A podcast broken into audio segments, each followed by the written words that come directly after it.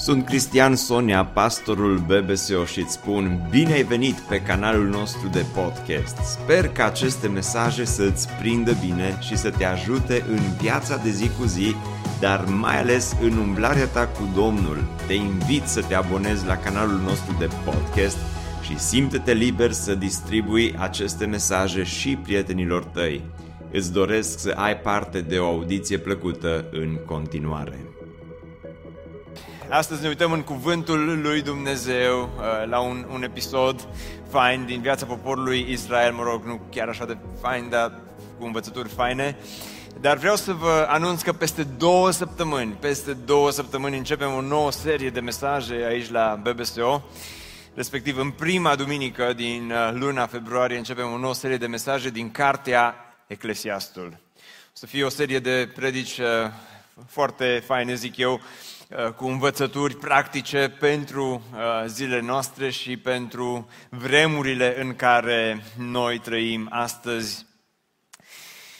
În urmă cu ceva timp, în urmă cu vreo 2-3 ani, s-a inventat o nouă funcție pe telefoane și calculatoare și este vorba despre dark mode. O nouă funcție pentru telefon, dark mode, să-ți faci telefonul mai întunecat, să nu mai ai lumina aia albă care să te deranjeze și pe calculator, de asemenea, poți să-ți dai calculatorul pe dark mode și este o funcție faină, zic eu chiar o folosesc destul de des, e chiar fain când poți să scapi de lumina aceea albă supărătoare și să-ți pui telefonul sau calculatorul pe modul întunecat. Însă mă gândeam că de multe ori nu doar device-urile noastre, nu doar gadget-urile noastre le punem pe dark mode, dar sunt momente, sunt clipe când parcă întreaga viață se pune pe modul întunecat, pe dark mode. Parcă sunt momente, sunt clipe în viața ta când prezentul se întunecă, dar parcă și viitorul uneori se întunecă și ne obișnuim cu acest mod întunecat și navigăm prin viața aceasta pe modul acesta întunecat. De aceea am ales să vorbesc în dimineața aceasta despre un mesaj relevant, zic eu, pentru zilele noastre și titlul mesajului este următorul: Nu-ți înnegri viața, nu-ți înnegri viața. Deschideți împreună cu mine la Cartea Numeri, Cartea Numeri, capitolul 13 și 14, un episod destul de cunoscut din viața poporului Israel. Este acel moment când poporul Israel a ieșit din Egipt, au ajuns în pustiu și acum se pregăteau să intre în Țara Promisă. Dar înainte să intre în Țara Promisă, Dumnezeu, prin Moise, inventează primul serviciu de spionaj oficial din lumea aceasta și Moise îi trimite pe cei 12 îi scoade, îi trimite în țara Canaan, îi dotează cu căști, îi dotează cu camere de fotografiat, cu camere de filmat, cu microfoane ascunse.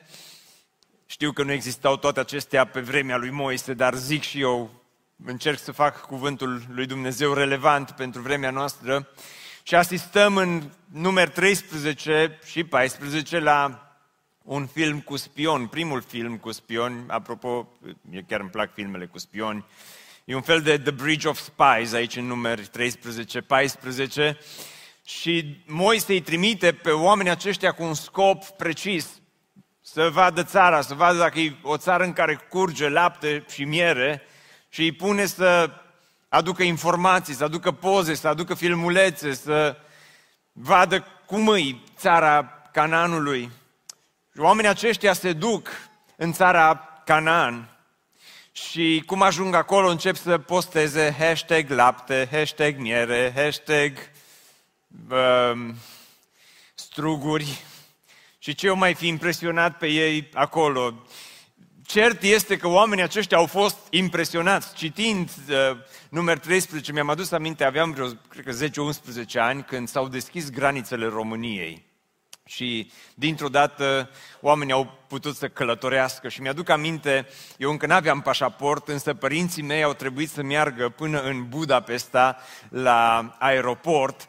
Și într-un fel îl înțeleg pe Moise, pentru că într-un fel mi-a fost ciudă că nu mă pot duce și eu cu ei. După mult timp, pentru prima dată, ieșeau afară din țară, treceau dincolo de granițele țării și eram curios când vor veni ce ne vor spune despre Ungaria, dacă este eu sau nem eu. Și abia așteptam să ajungă acasă, abia așteptam cu mult entuziasm să vină și să ne aducă vești despre o altă țară, să ne spună cum este Ungaria, cum sunt ungurii, și au zis că sunt eu, Domnul să-i binecuvinteze. Să ne spună cum sunt șoselele, cum sunt magazinele, cum sunt toate celelalte lucruri. Și au venit acasă foarte entuziasmați și ne-au povestit despre cum au mers la aeroport. Și apoi s-au oprit la acest magazin mare din Budapesta, care se cheamă Metro. Și ne-au adus bomboane cu alune din Ungaria. Câți dintre voi sunteți de vârsta mea și țineți minte bomboanele cu alune, alea care îți strică toți dinții, dar îs bune, îs așa, foarte bune. Curtos Colac nu ne-au adus, că nu era pe vremea respectivă sau nu știam noi de el, dar am așteptat cu mult entuziasm sosirea părinților din Ungaria și să vedem toate bunătățurile pe care le-au cumpărat. Într-un fel, cred că așa a fost și Moise, aștepta cu sufletul la gură ca oamenii aceștia să se reîntoarcă și cele 12 scoade stau 40 de zile, vă dați seama, chiar le-a plăcut în Canaan. 40 de zile au iscodit țara, au vorbit la walkie-talkie, au făcut poze, au postat, au făcut planuri și strategii, au făcut înregistrări cu magnetofoanele alea mari și așa mai departe. Și după 40 de zile se reîntorc din nou și au istorisit apoi lui Moise și au zis: am mers în țara în care ne-ai trimis. Și într-adevăr, acolo curge lapte și miere. Dacă s-ar fi dus să-i scodească Germania, ar fi zis că este o țară în care curge lapte și bere. Este o țară în care curge lapte și miere, acesta este rodul ei. Până aici, cum vi se pare raportul lor? Este un raport bun?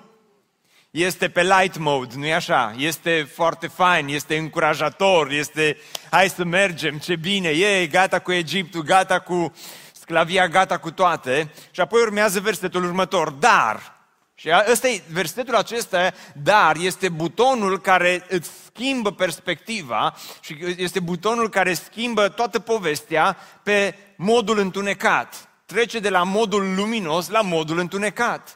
Și uitați-vă ce înseamnă modul întunecat. Dar poporul care locuiește în țara aceasta este puternic, cetățile sunt întărite și foarte mari. Ba, încă am văzut acolo și pe fiii lui Anac. Uită, poză, ne-am făcut selfie cu ei. Și continuă și spun: amaleciții locuiesc ținutul de la miază zi, ebusiții și amoriții locuiesc muntele și cananiții și hetiții locuiesc lângă mare și de-a lungul Iordanului. Și atunci Caleb a văzut că totul merge pe modul întunecat. Atunci Caleb a văzut că viitorul merge într-o direcție sumbră. Atunci Caleb a văzut că oamenii aceștia înnegresc viața și înnegresc poporul Israel și viitorul lor. Și atunci Caleb a liniștit poporul, iar apasă cu disperare butonul să trecem înapoi de pe modul întunecat, și a liniștit poporul înaintea lui Moise și a zis: haideți să ne suim și să stăpânim țara, căci sigur vom învinge. Doar că nimeni nu l-a mai băgat în seamă pe Caleb. Vocea lui nu s-a mai auzit, oamenii deja erau panicați, oamenii deja erau isterici și ei continuă ca și cum Caleb n-ar fi zis nimic. În mod normal, la versetul acesta, dă Cristi, te rog, înapoi la versetul anterior, la versetul acesta ce ar fi trebuit să spună poporul? Care era răspunsul corect? Eu nu simplu, un singur cuvânt. Care era răspunsul corect? Amin, nu? Deci tot poporul ar fi trebuit să răspundă la predica lui Caleb cu, să spunem cu toții, cu? Amin. Amin. Dar nimeni nu spune amin.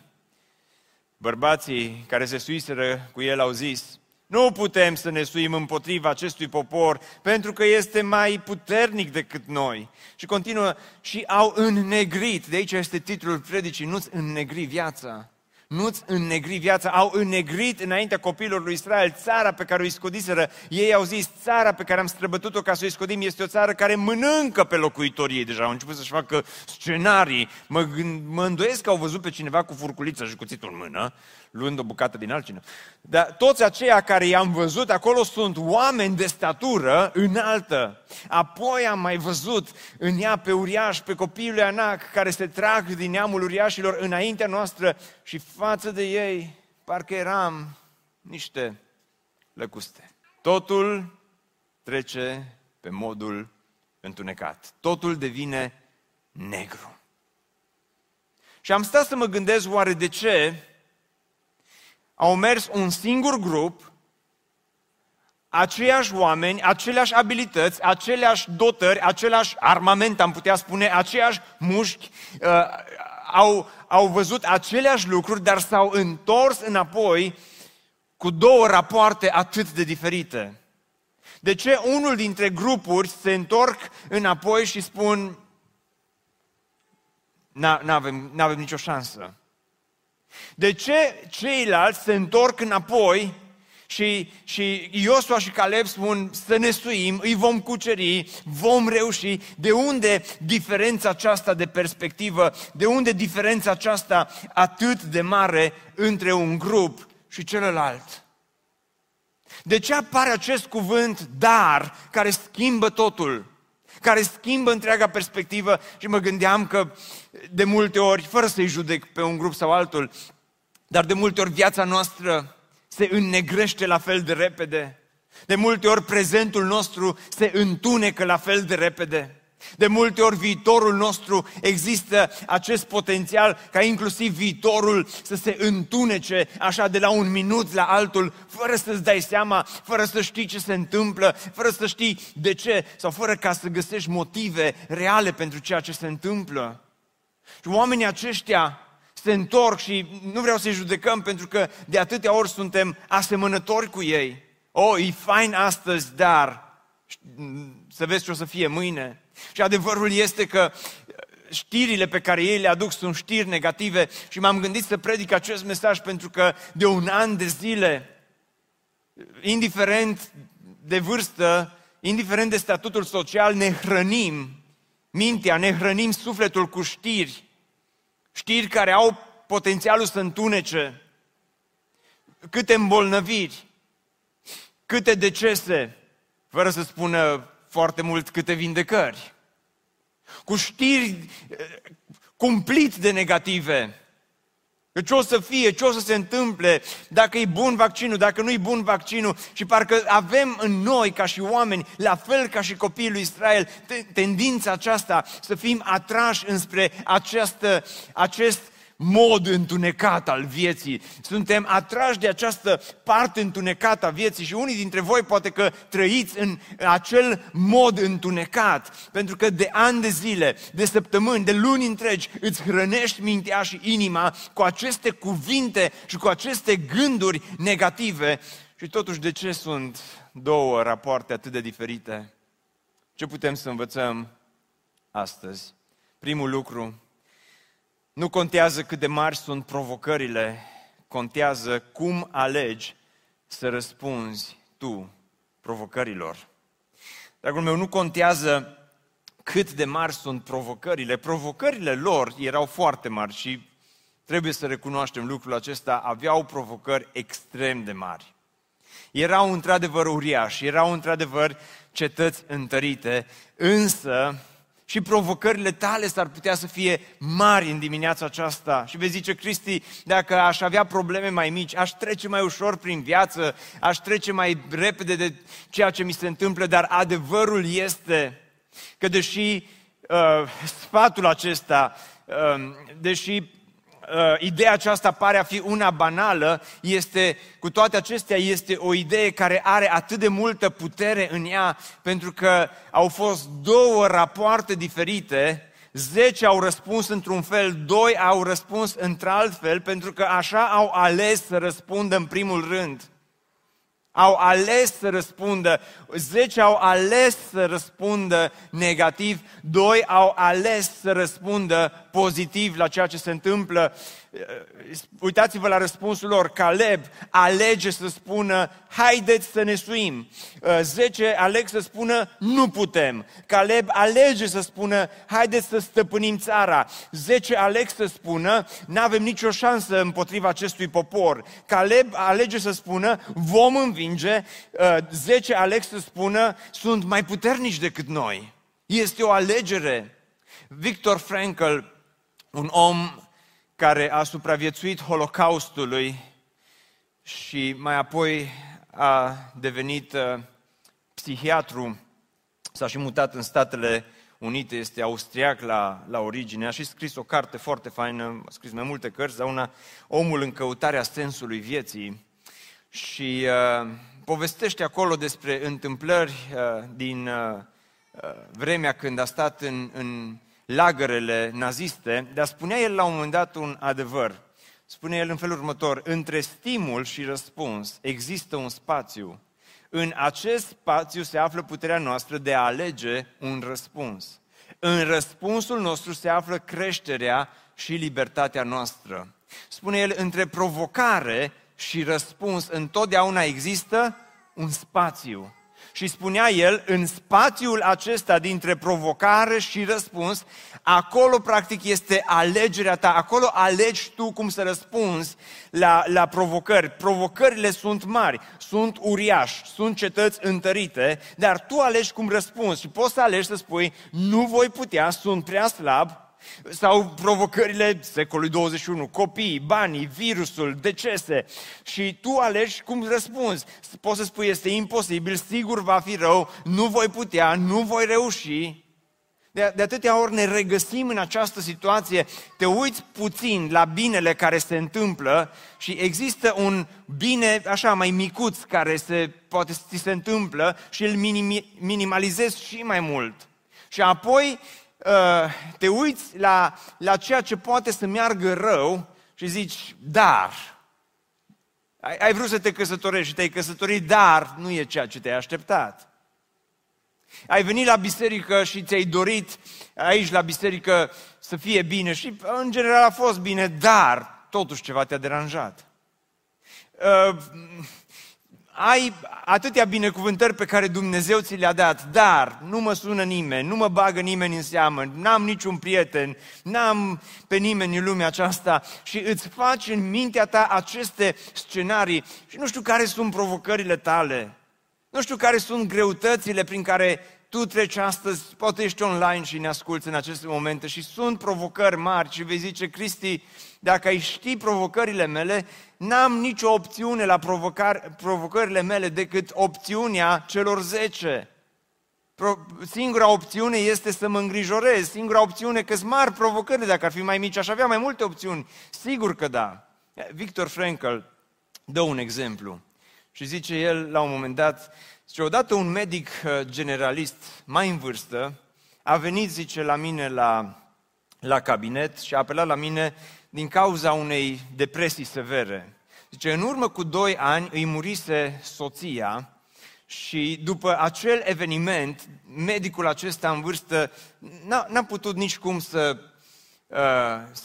iasă din această supărare, n-a putut să iasă din depresie. Și spune Viktor Frankl, a venit la mine la cabinet și m-am tot întrebat, oare cum aș putea să îl ajut? Pentru că soția care murise era ce a avut el mai scump pe lumea aceasta și simțea lipsa atât de mult.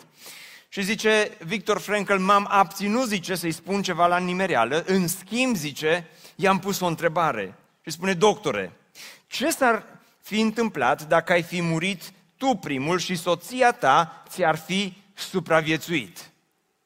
I-a pus această întrebare, la care doctorul zice, mi-a răspuns el, ar fi fost îngrozitor, ce mult ar fi suferit dacă eu aș fi murit primul. la care Viktor Frankl îi spune: vezi, doctore, soția ta a fost cruțată de o astfel de suferință și tu ești acela care ai cruțat-o cu prețul faptului că tu îi supraviețuiești ei. Ce tare, nu? Întotdeauna în viață, întotdeauna avem această opțiune. Ai provocări și trebuie să dai un răspuns, dar ai acest spațiu în care e momentul acela când te ridică profesorul în picioare și te trece la tablă și până ajungi la tablă ai această alegere, să alegi ce vei răspunde, cum vei răspunde la provocările pe care cel rău le pune în calea ta, pentru că vreau să spun ceva. Diavolul întotdeauna este dispus să facă ore suplimentare ca să te convingă că provocările sunt prea mari pentru tine. Diavolul va lucra peste program ca să-ți înnegrească viața. Diavolul va face tot ce-i stă în putință ca să te ajute să nu te uiți la binecuvântările lui Dumnezeu, ci să te uiți la lucrurile acelea care merg rău, să te plângi, să-ți plângi de milă toată ziua, că nu pot, că nu am, că numai noi n-am reușit, că toți s-au descurcat, dar noi nu ne-am descurcat, că, mă, omule, dacă ai fi și tu un pic mai cu vână ca ceilalți, am fi reușit și noi mai bine în viață, că... Și îți pune în minte toate aceste lucruri, dar este o alegere. De la cele mai mici lucruri când ești la volan, până la cele mai mari provocări pe care viața ți le pune înainte și pe care Dumnezeu le îngăduie, este alegerea ta cum răspunzi.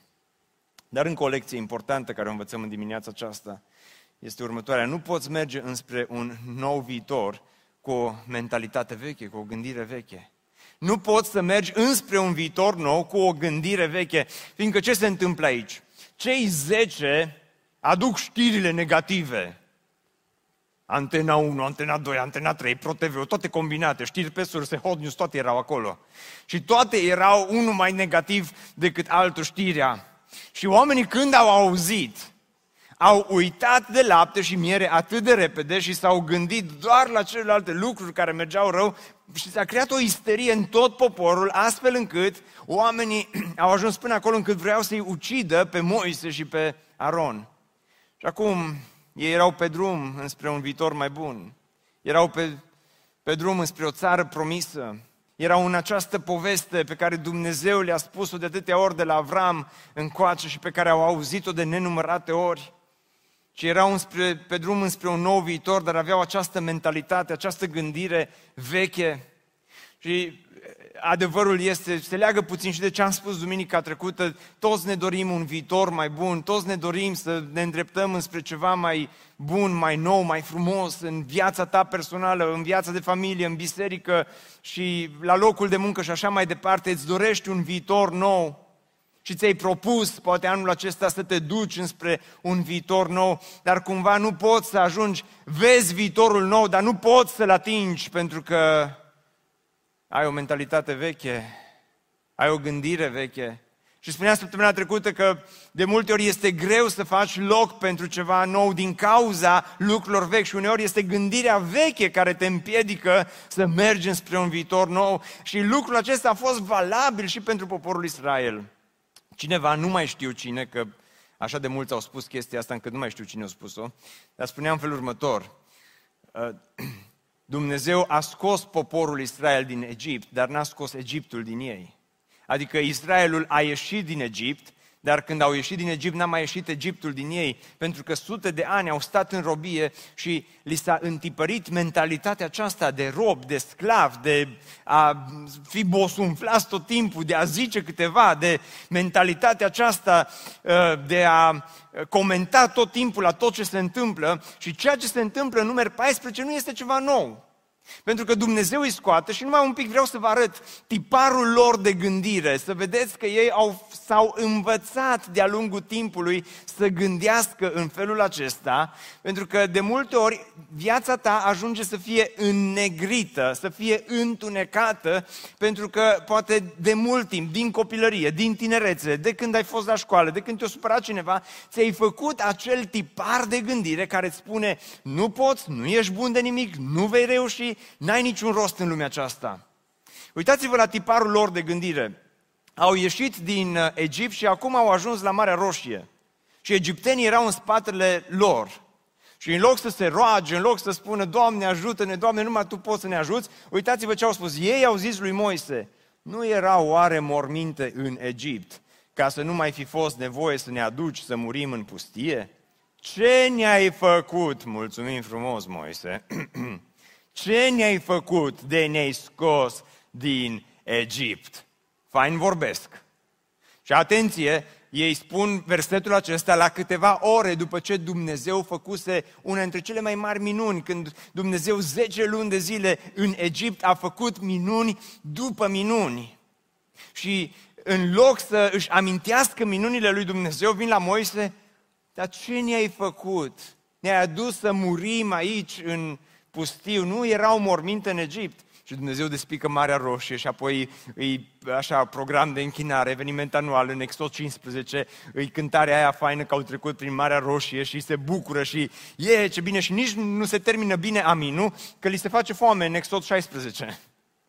Li se face foame și erau în pustiul Sin și toată adunarea copiilor lui Israel a cârtit în pustia aceasta, tocmai după ce au fost la biserică, au cârtit. Ți s-a întâmplat vreodată să mergi la biserică și să ieși în parcare și să cârtești? Doar întreb. Au cârtit în pustia aceea împotriva lui Moise și Aron. Copiii lui Israel le-au zis, cum de n-am murit loviți de mâna Domnului în țara Egiptului? Și sunt doar câteva exemple. Vă sună cunoscut refrenul lor? De ce n-am murit în Egipt? Și acum ajungem în Numeri 14 și au mai fost multe exemple până în Numeri 14, dar nu mi-au mai încăput pe ecran și n-am vrut să fac predica așa de lungă. Dar spune în Numeri 14, toți copiii lui Israel au cârtit împotriva lui Moise și Aron și toată adunarea le-a zis, de ce nu am fi murit noi în țara Egiptului? Cuvintele acestea, gândurile acestea sunt cuvinte pe care poporul Israel le-au învățat și le-au spus mereu și mereu și poate în Exod 14 nu le credeau pe bune, dar în Numeri 14 cred că deja chiar credeau ceea ce spun și chiar cred că în Numeri 14 deja au zis-o din inimă, mai bine rămâneam în Egipt, era mai bine acolo. Dragul meu, o lecție importantă, nu poți să mergi înspre un viitor nou cu o gândire veche. Este important, cuvintele și gândurile pe care ți le spui ție în fiecare zi sunt extrem de importante. Gândurile negre și cuvintele negre întotdeauna vor avea ca și rezultat o viață înnegrită, o viață întunecată. Care sunt cuvintele pe care le rostești, ți le rostești ție în fiecare zi? Care sunt gândurile pe care ți le spui în fiecare zi? Ce-ți spui este extrem de important, ești cea mai importantă persoană cu care stai de vorbă în timpul unei zile. Tu ești cea mai importantă când stai de vorbă cu tine însuți și îți spui anumite cuvinte, fiindcă, dragilor, gândurile lor și cuvintele lor sunt două seturi de cuvinte diferite care duc înspre două destine diferite. Cuvintele pe care ți le spui îți determină destinul. Gândurile pe care le ai îți determină destinul dacă în fiecare zi îți spui sunt prea mari, suntem prea mici, sunt ca o lăcustă, o să ne mănânce de vii. Acesta s-ar putea să fie destinul. Și destinul celor 10 a fost pierzarea, însă pentru Iosua și Caleb Dumnezeu a pregătit un nou destin pentru că oamenii aceștia și-au spus cuvinte diferite, au folosit cuvinte diferite, cuvinte pe care le foloseau pentru ei înșiși.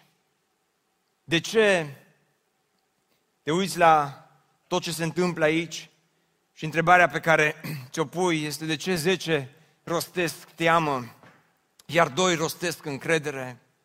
De ce 10 rostesc tristețe, iar 2 rostesc bucurie?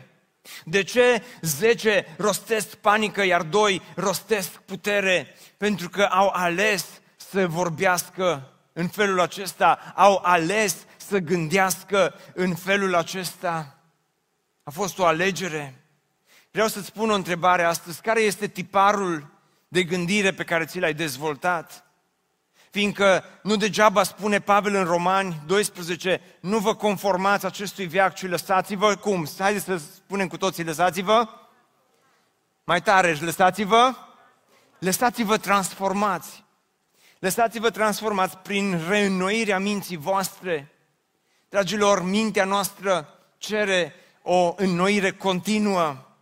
Dumnezeu așteaptă de la tine și de la mine o reînnoire continuă a minții noastre, a gândurilor noastre. Tu singur nu poți să-ți reînnoiești mintea. Doar Hristos, doar Evanghelia lui Hristos poate să vină să schimbe tipare de gândire, să schimbe gânduri care le ai în mintea ta. Doar Dumnezeu îmi poate schimba gânduri, gânduri păcătoase, gânduri de neîncredere, gânduri de teamă, gânduri de nenorocire, gânduri că ești așa de mic și că nu poți să faci nimic în această lume.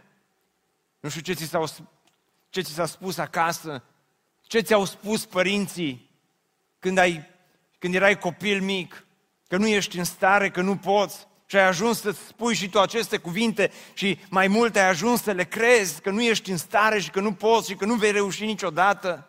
Ce ți-au spus prietenii? Că ești un vai și amar de capul tău, ești un ratat, ești praf, ești un nimeni în lumea aceasta. N-ai absolut nicio șansă când zi după zi te-ai întâlnit cu prieteni care s-au uitat la tine și ți-au spus ești praf, ai ajuns să spui și tu sunt praf și ai ajuns să crezi că ești praf și că nimic nu se mai poate face și nimic nu mai poate ieși bun din tine. Ce ți-au spus profesorii la școală? Te-au încurajat sau ți-au spus după ce ai venit la școala asta? Cât ai dat la examen, că tu n-ai capacitate, tu n-ai cum să mergi mai departe în felul acesta și te-au descurajat și ți-au spus că n-ai nicio șansă și ți-au spus că nu se poate și ți-au spus că nu ești capabil și toate aceste lucruri ți le-ai spus și acum aceste cuvinte îți hotărăsc destinul și îți înegresc viața și îți întunecă prezentul și îți întunecă viitorul. Asta au făcut 10 oameni, au înnegrit 2 milioane de oameni. Ai zis, cum se poate așa ceva? S-a dus așa ca și s-a răspândit între ei ca fulgerul vestea aceasta. Sau ai cealaltă opțiune. Cuvintele și gândurile îți hotărăsc destinul.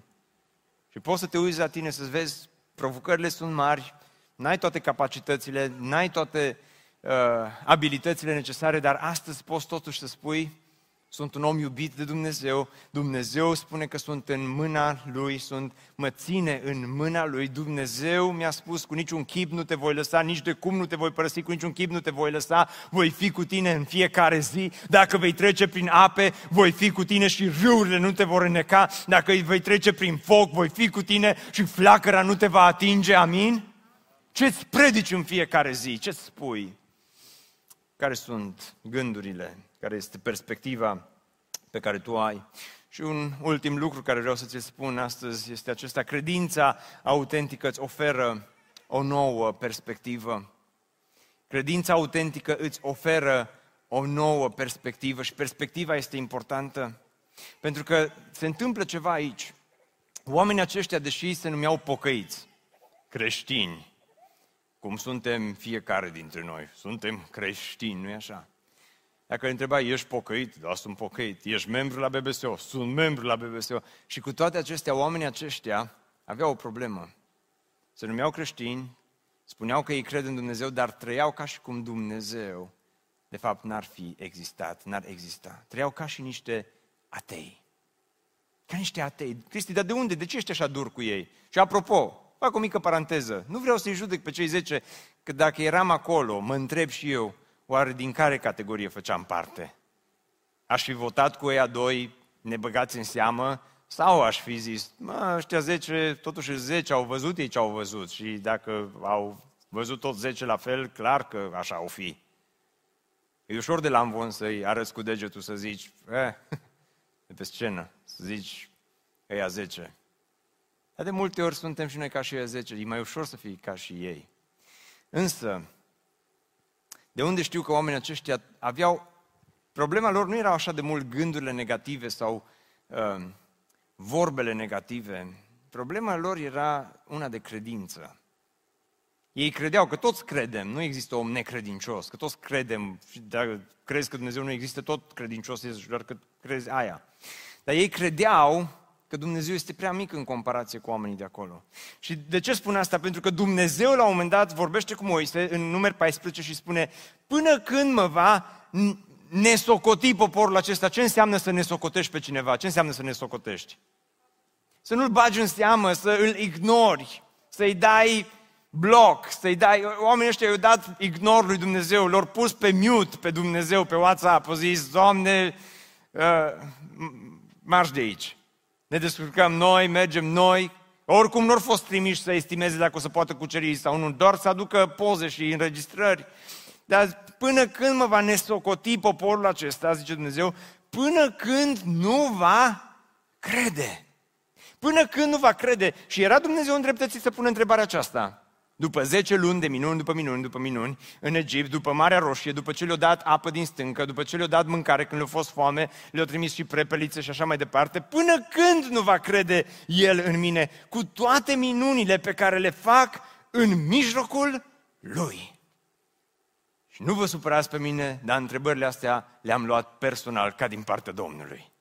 Și nu te supăra pe mine, dar în dimineața aceasta, fie că ești aici la campusul BBSO, fie că ești online, te provoc să iei întrebările acestea personal.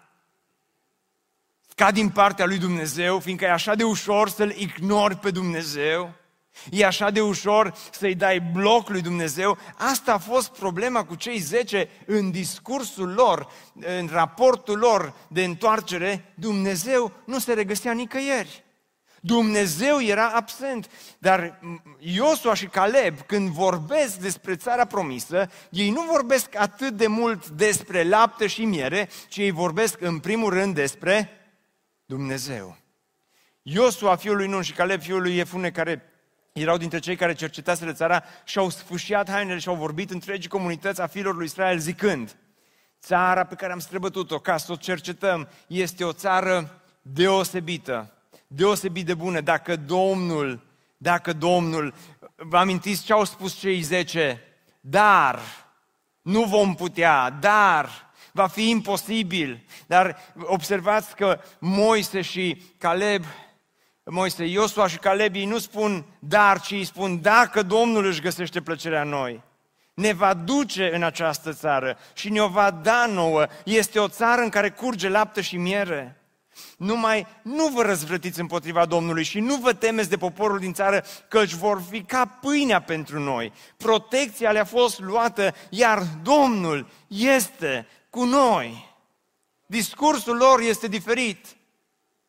Pentru că deși au văzut aceleași lucruri, deși au văzut aceiași struguri, deși au văzut aceiași oameni, deși au văzut același lapte, deși au văzut aceeași miere, deși au văzut aceleași bunătățuri, deși au văzut aceiași uriași, doi dintre ei au zis: dincolo de uriași, dincolo de cetăți, dincolo de tot ceea ce de provocări, noi îl vedem mai întâi pe Dumnezeu aici.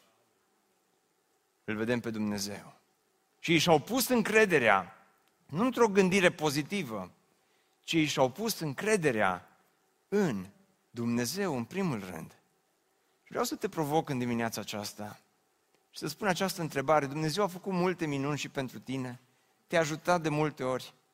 Până când nu vei crede cu adevărat în Dumnezeu? Până când îl vei nesocoti pe Dumnezeu? Până când îl vei ignora pe Dumnezeu? Credința este cea care îți oferă o nouă perspectivă. Era o diferență doar de perspectivă. Și perspectiva lui Caleb era una diferită pentru că Dumnezeu era prezent în viața lui. Și de asta, din cauza credinței, o credință autentică te duce înspre un destin extraordinar împreună cu Dumnezeu, fiindcă Dumnezeu vrea să-i șteargă de pe fața pământului pe toți, 2 milioane, în afară de Iosua și Caleb. Și Moise mijlocește pentru popor și spune: Doamne, stai un pic, nu te grăbi.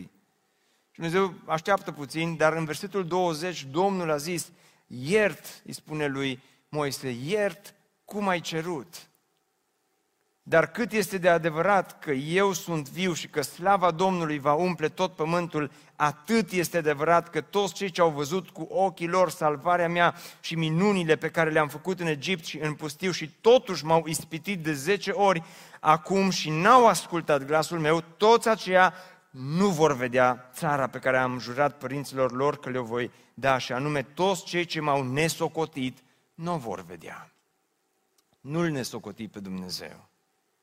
Nu-L nesocoti pe Dumnezeu și nu nesocoti binecuvântările lui Dumnezeu, ci dimpotrivă, spune aici, și vreau să închei cu acest verset atât de frumos, dar pentru că robul meu Caleb a fost călăuzit de un alt duh. Și întreb eu, de ce duh a fost călăuzit Caleb? Și răspunsul este de Duhul lui Dumnezeu. De Duhul lui Dumnezeu. Și m-a urmat pe deplin. Îl voi duce în țara în care a fost, iar sămânța lui o va stăpâni. Un destin diferit. Pentru că atunci când cuvintele tale sunt cuvinte de încredere, când gândurile tale sunt gânduri ale credinței, când tu rostești numele lui Dumnezeu peste casa ta și peste viața ta, Dumnezeu pregătește pentru tine, în ciuda provocărilor, un destin glorios, un destin frumos. E adevărat, e așa de adevărat că diavolul va face ore suplimentare ca să îți scoată în evidență toate, cât de mari sunt provocările. E adevărat că diavolul va lucra peste program pentru tine, ca să te vadă, să te facă să vezi cât de neagră este viața ta.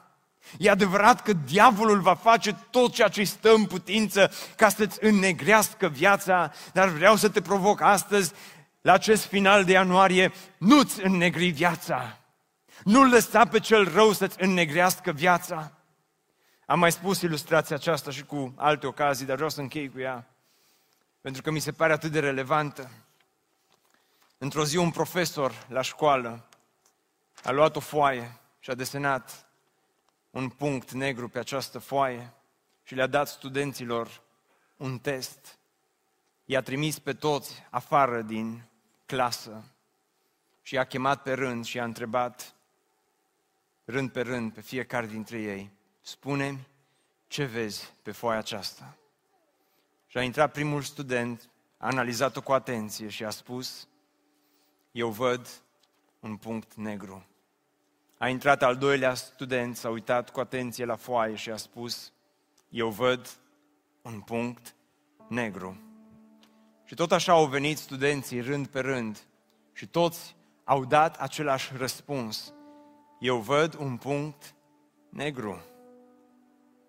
Și la final, profesorul i-a chemat pe toți în clasă și le-a zis: măi băieți, vreau să vă întreb ceva. I-am arătat o foaie albă cu un punct negru. Cum de niciunul dintre voi nu a văzut albul mult din jurul punctului negru? Cum de toți ați ratat albul acesta mult de pe foaie și niciunul n-a văzut albul, ci ați văzut doar negrul? 10 din 12 au ratat albul și au văzut doar negrul.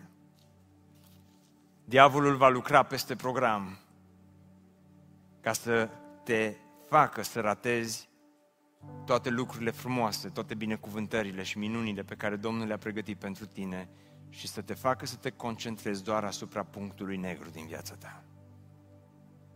Dar am o veste bună.